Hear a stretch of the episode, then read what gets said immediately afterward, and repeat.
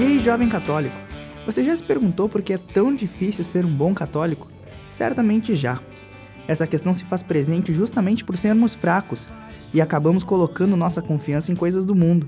E o mundo decepciona, porque ele não está em comunhão com aquilo que é sagrado, com aquilo que vem de Deus. Ser um bom católico no século XXI parece algo improvável, mas não é. Quero sempre. Embora nossos colegas nos olhem com desaprovação e façam piadas ofensivas na busca de nos constranger, é possível sim ter testemunho da ação de Cristo em qualquer lugar. Mas se não buscamos a oração, a tendência é que nos tornemos apenas mais um no meio da multidão. Talvez até nos tornemos uma pessoa de vida dupla, incapaz de dizer não para as tentações que o mundo oferece. Outro fator que tem nos impedido de ser bons católicos é a falta de formação. E aqui não falo de uma formação catequética apenas, mas uma formação na moral católica, uma formação para ser um verdadeiro líder católico. Se desde o início da nossa caminhada não formos ensinados que devemos renunciar ao mundo, que tipo de católico nós seremos? Ou pior, que tipo de católicos nós iremos formar?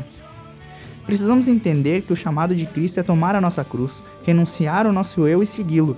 Se acharmos que vivendo um oba-oba, se pensarmos que a caminhada rumo ao céu é como dançar Macarena, com certeza o final da estrada será bem triste e bem distante do nosso foco inicial.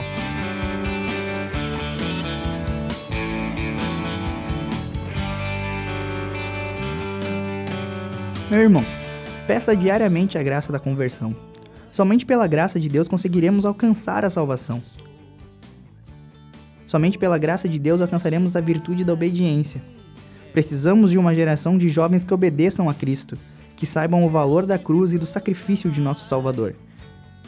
Jesus não morreu para que a gente viva de qualquer forma. Jesus não morreu para que optássemos pelo pecado, mas sim pela salvação, pela santidade.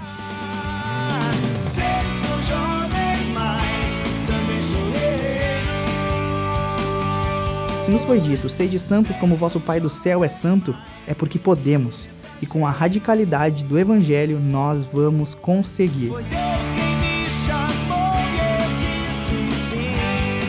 Lembre-se, palavras comovem, mas testemunhos arrastam. Para o podcast Um Jovem Católico, Alan Carrion.